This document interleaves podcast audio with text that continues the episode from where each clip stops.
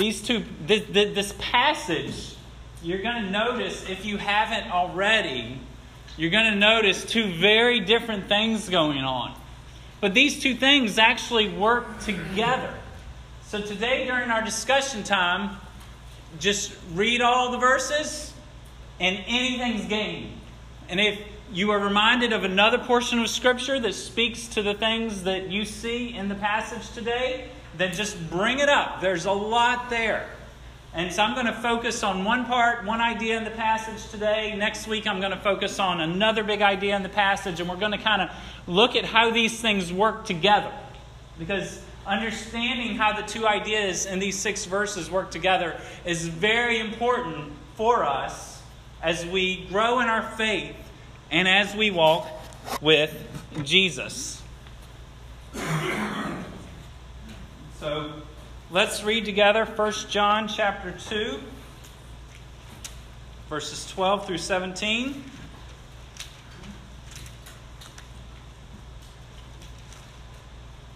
Verse 12 I am writing to you, little children, because your sins are forgiven for his name's sake.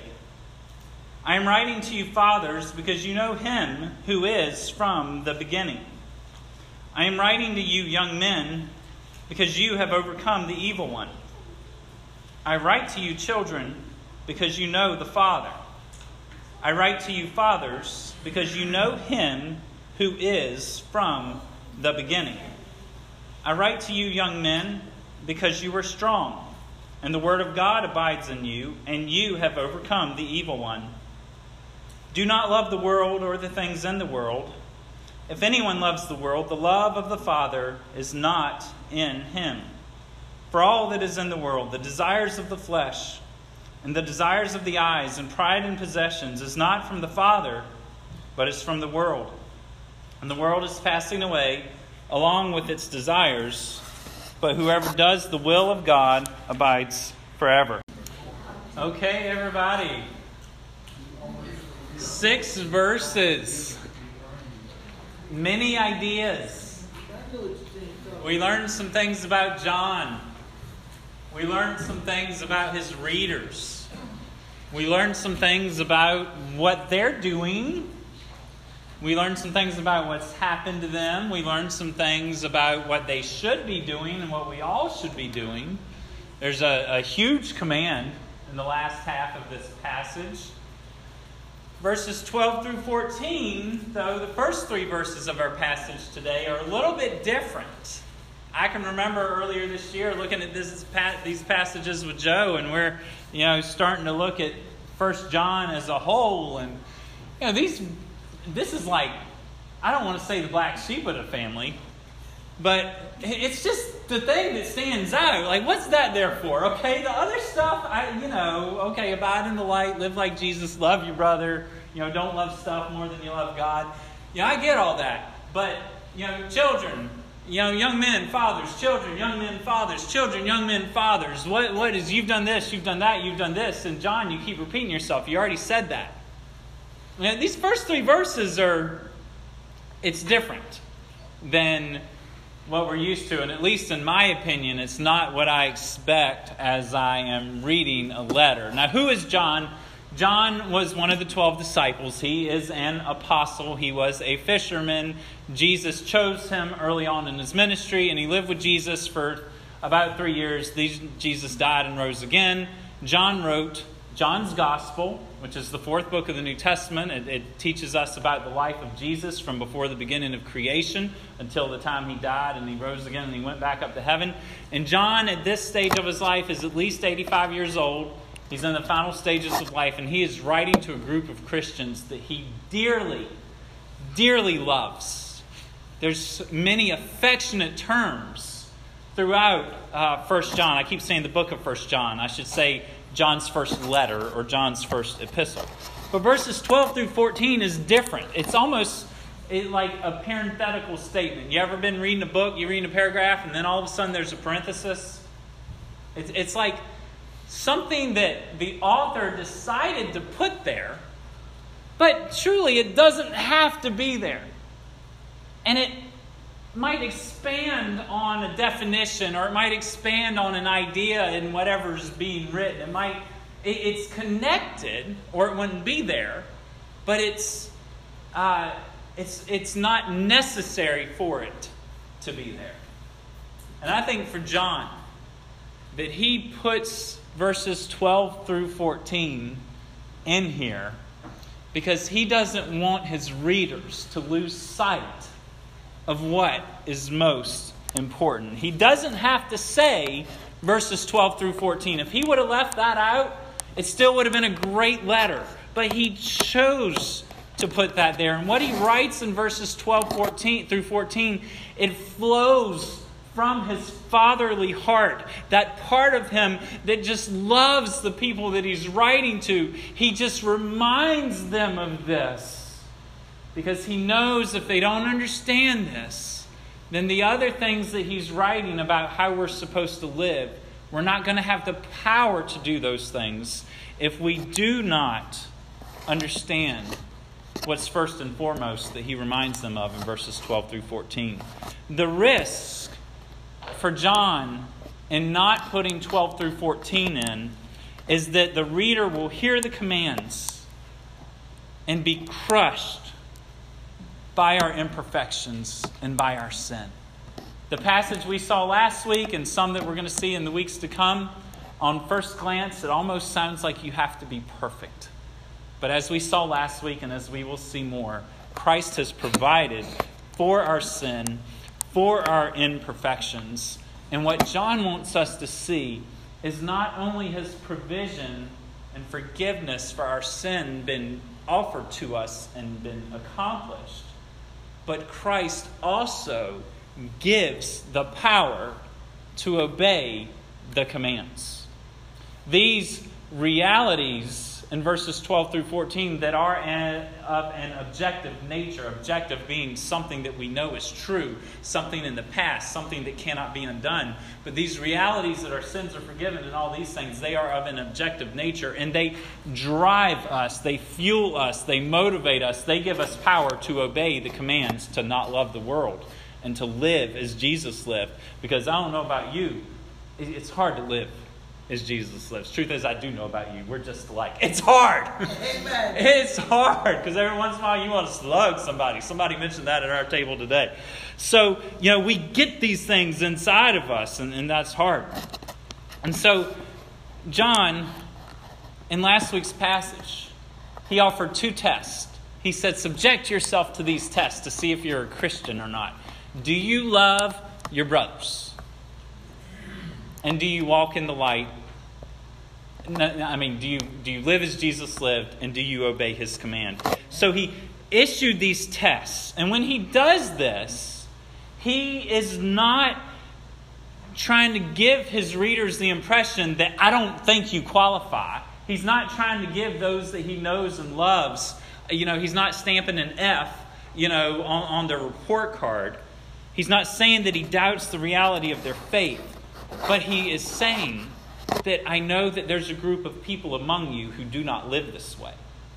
And they're trying to act like Christians. They, they want you to think they're Christians, but they really believe things that are totally opposed to the Christian message. We've already seen that in previous passages, and we're going to see that especially in two weeks and then throughout chapter 3. We're going to see this that there are false teachers, and John is saying they aren't living like this.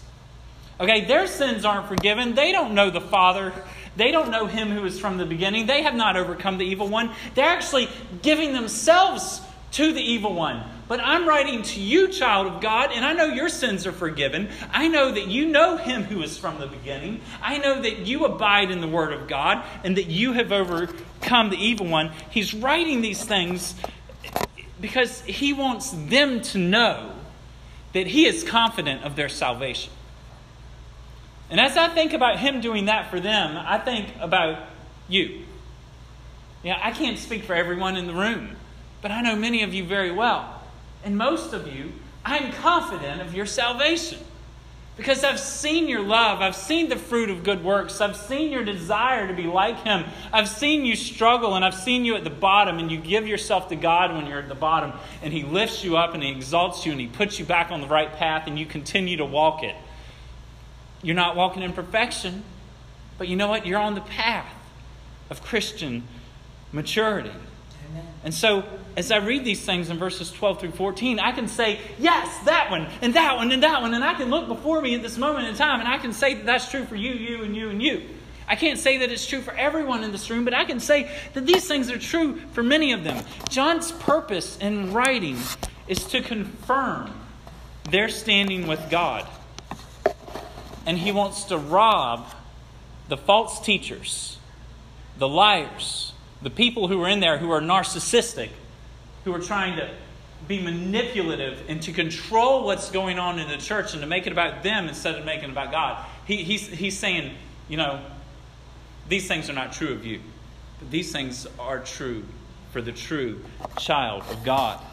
So, verses 12 through 14, it comes right in the middle of some pretty big commands.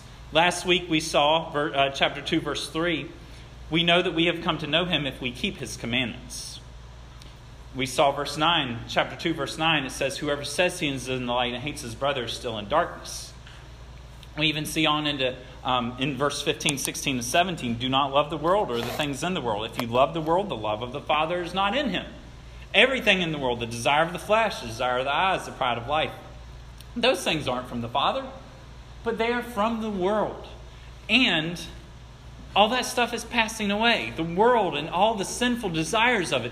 Those things are going away, but he who does the will of God abides forever. So John's using, like, he's got strong commands. You can't do this. And you're supposed to live that way. We're Christians. We're supposed to tell each other, you may not say those things and do those things. There are times where each of us will have to say that to a brother or sister.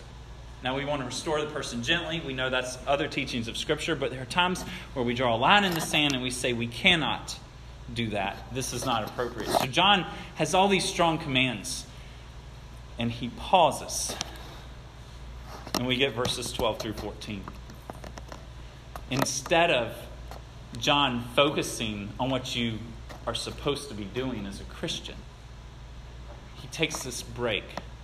It's like a nice, deep breath. And he speaks of objective reality that is rock solid, rooted in truth, that cannot be denied. And as he speaks, he says, Children, fathers, young men. He says, Children, fathers, young men. This is not a technical writing where he's wants to mention every single group. That's not his goal. That's not his purpose. He's not dishonoring women because he doesn't say young men and young ladies. He's just, I believe, very much pouring his heart out, almost as, as two lovers would in love letters to one another when they're far away. He's just, he's pouring his heart out in great affection. That's what I mean by two lovers. He's, he's just very affectionately saying, this is how I feel, and this is what I want for you, and this is what I want you to know. His thoughts are not necessarily complete. They almost don't make sense because he's saying the same thing over and over and over again. You know, or maybe that's intentional because we need to hear the same thing multiple times in order for it to sink in. When he's speaking to children and, and young men and fathers, he's not discounting anyone's presence, he's not disregarding anyone's experience. He's just pouring out his soul in a very real, loving way. So, what do each of these groups have in common? The children, the young men, and the fathers. What do they have in common according to the, these verses? They all have a relationship with God. And this relationship that they have with God is being spoken of in different terms. Your sins are forgiven.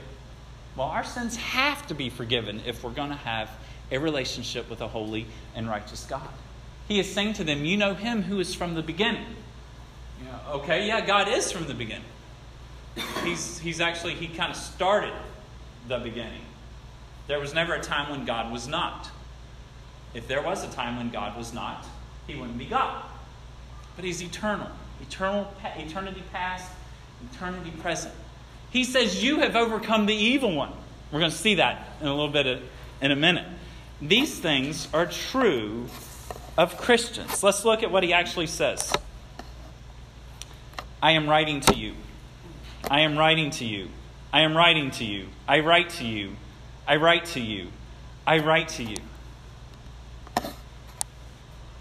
These six things, these are not six different reasons, but one reason stated in many different ways.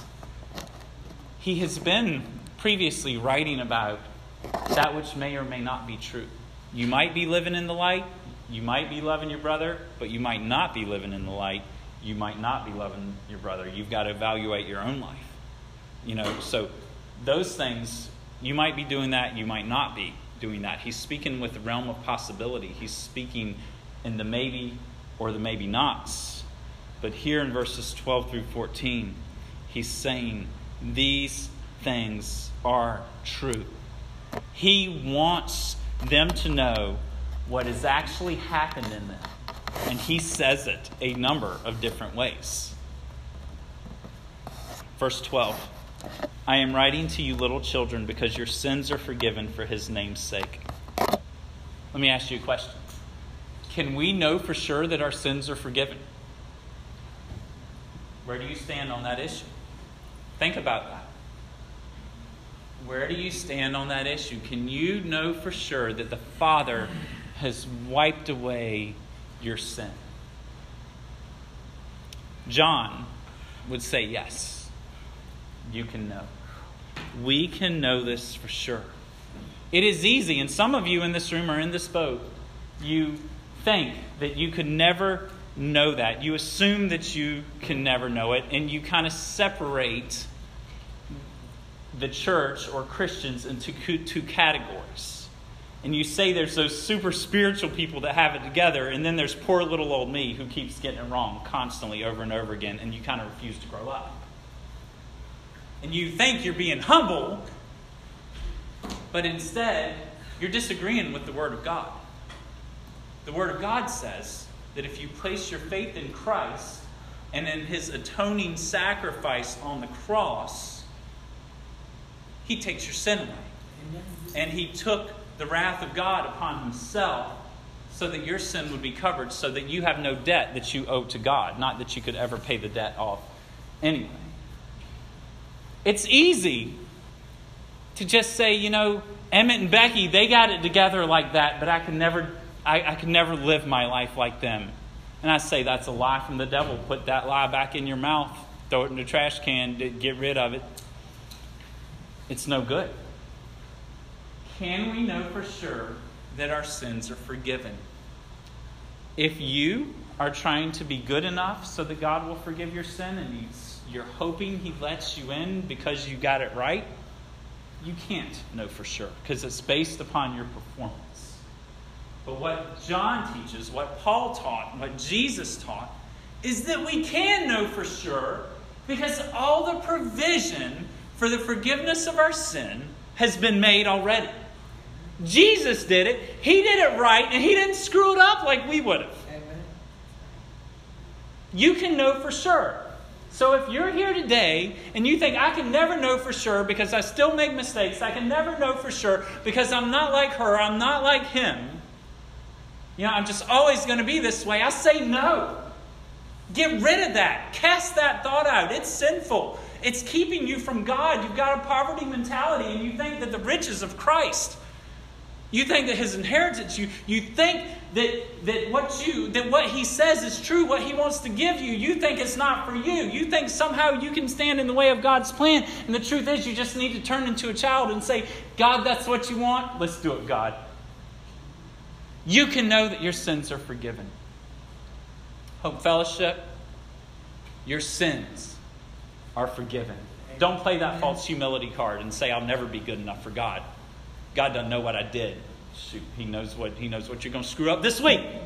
And he still loves you. Amen. He does. He does. Accept it and receive it and quit holding him off like this, pretending to be righteous about it.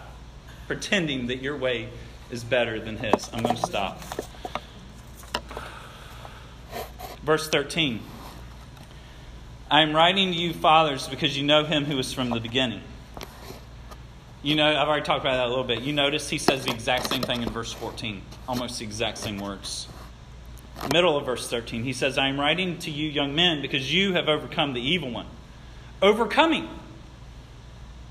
You've probably noticed, but we're in the middle of a battle. And if anyone ever told you being a Christian is easy, I'm sorry. They really lied to you. It's not easy. It's actually the most. Di- Following Jesus in the midst of a hostile world, nothing easy about that. Nothing easy about that. You've been enlisted in battle. Spiritual warfare is a real thing. There is a devil, and he hates you, and he hates God, and he wants to steal all he can from you. He wants to kill, he wants to destroy everything. He, John, in, in the middle of verse 13, he speaks of the evil one. I, I counted this week at least nine times in John's letter reference to Satan, the devil. I love 1 John 3 8. We're going to have fun with that one. Jesus came to destroy the works of the devil. Okay, that's a good one. He's already done it, but he's not finished yet. All right, we'll get to that in a few weeks, a couple months. So, nine times, John speaks of the devil. The devil is real.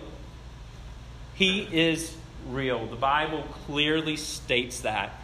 And one of his greatest, um, I, I, guess, maneuvers or tactics is to convince people that he's not real. If you don't think he's real, then he's going to have a field day on you. He's going to screw up your life. He's going to make you think you're okay when you're not. And you're going to miss out on the gospel, the good news of Jesus. So, this idea of overcoming the evil one, it, it directed me to chapter 5, verse 4. I'm going to turn there very quick, just one or two pages towards the end of the book. Chapter 5, verse 4 chapter 5, verse 4. For everyone who has been born of God overcomes the world. How do we overcome? We're born of God.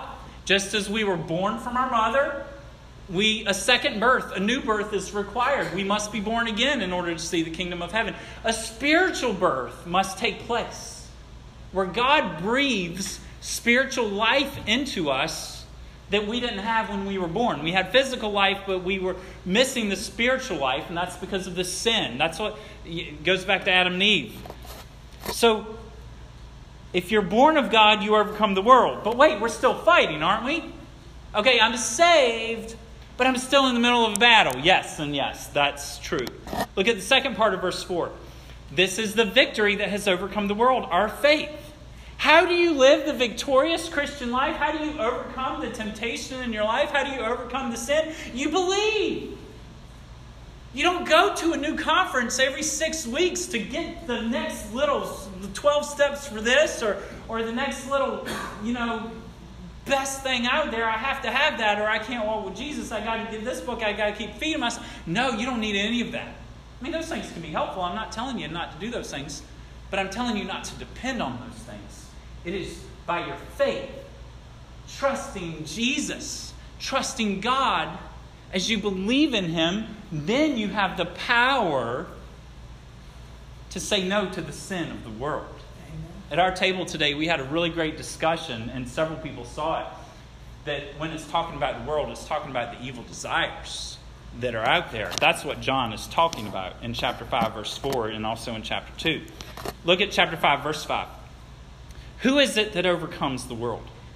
Who is it that conquers sin? Who is it that stops the addiction? Who is it that begins treating people right when they've never treated them right before? Who is it that overcomes the world except the one who believes that Jesus Christ is the Son of God? Do you want to change? Then trust Jesus Christ and believe that He was the Son of God sent down for us. Amen.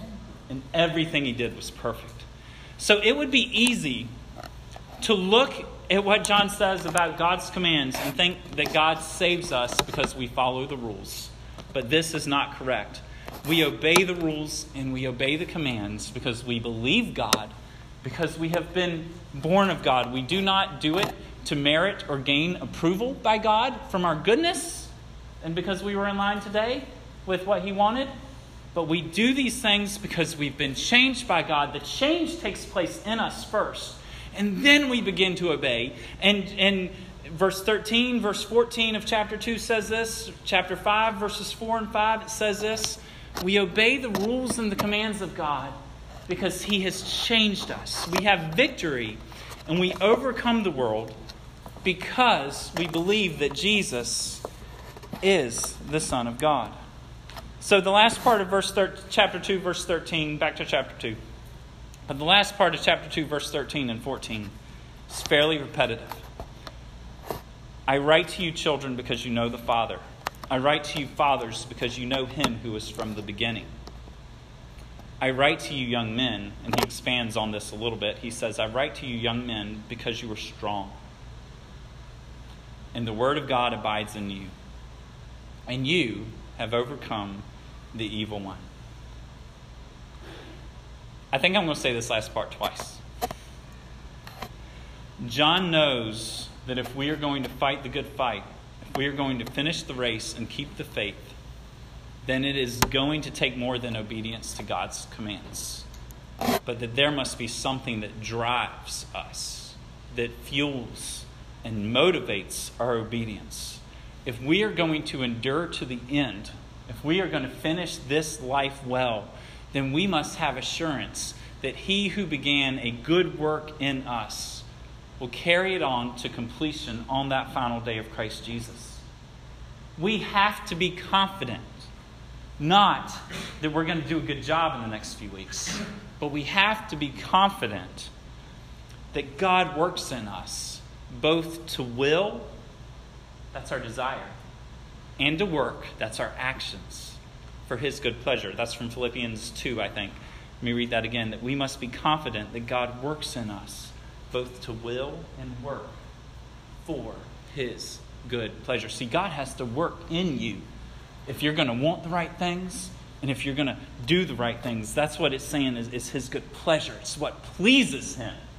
It's what he wants. And in that weird, God has to give us the strength to do what he commands. He commands us to do something that's impossible. Did you know that? And he expects you to do it. But he comes and he fills and he chooses and he just he comes in and he changes us. We can't obey God without God. We need him. And that's why I'm just telling you today trust him, believe him, have faith in him. Know that what he says is true. If he says your sins are forgiven, then accept that and quit fighting with him and trying to act like you got your act together because you really don't. You just fool yourself into thinking you do every now and then. But he works in us for his good pleasure. We have to know, uh, this is from 1 Thessalonians, but we have to know that God is faithful and he will establish us in our fight against the evil. You don't establish yourself, you fight the good fight, but God establishes you. He writes this because he wants his readers to know that while commands and doctrines are good, they are not enough to bring us to God. We have to obey the commands and we have to believe the doctrine. We have to believe the teaching about Christ and we have to reach out and grab a hold of Jesus. If we are going to finish and run well for the rest of our life, if we're going to endure to the end, we have to place our faith in a dead and risen Savior. And we have to place our faith in what He has done for us. What He has done for us is sufficient to bring you to God. He is good. I want to close with a quote from an old British preacher, Martyn Lloyd-Jones. He says this John is confident of their salvation and of their progress in the faith. So he encourages them and reminds them of these objective realities as they evaluate their lives according to the test of assurance that John is issuing. I'll read that again. John is confident of his readers' salvation and of their growth in the faith. And because he's confident, he encourages them and he reminds them of the objective realities that Jesus did what he did on the cross. He wants them to be mindful of that and to focus on that as they evaluate their lives, which is what he has been commanding them to do and is what we're going to learn more about next week. Church, God loves you. If you don't know Jesus, I, I, I want to tell you that there's no one like him. Amen. If you're not sure of your salvation, if you're not sure if he's forgiven you, if you're not sure that you got it together enough, I want to just go ahead and clear all that up and say, you're not good enough for him. You don't have it together enough. You've made a royal wreck of your life in His eyes. Yeah, you probably do some good things on this earth. I, I won't debate that at all. But as far as His law and His kingdom and what it is that He wants for you, you've failed completely. And because of that, you do not have a relationship with God. But He loves the world so much that He sent His one and only Son. That if you believe in Him, whoever, the invitation is to everybody, it's to you, that if you believe in Him, you will not perish, but you will have everlasting life. Do you know if you're saved or not? You can know. You're not saved because of your goodness, but you're saved because of His goodness. Why don't you reach out and you grab hold of Jesus and you say, What you did is good enough for me, and Jesus, I want you. And you just start walking with Jesus. You just start walking with Jesus. You don't have to pay Him any money. He just says, Come. Come on His terms. Repent and believe is what He says. He loves you wherever you're at. Wherever you're at, whatever you're sure of, whatever you're not sure of, He loves you. And He says, Come. That is His invitation to us today.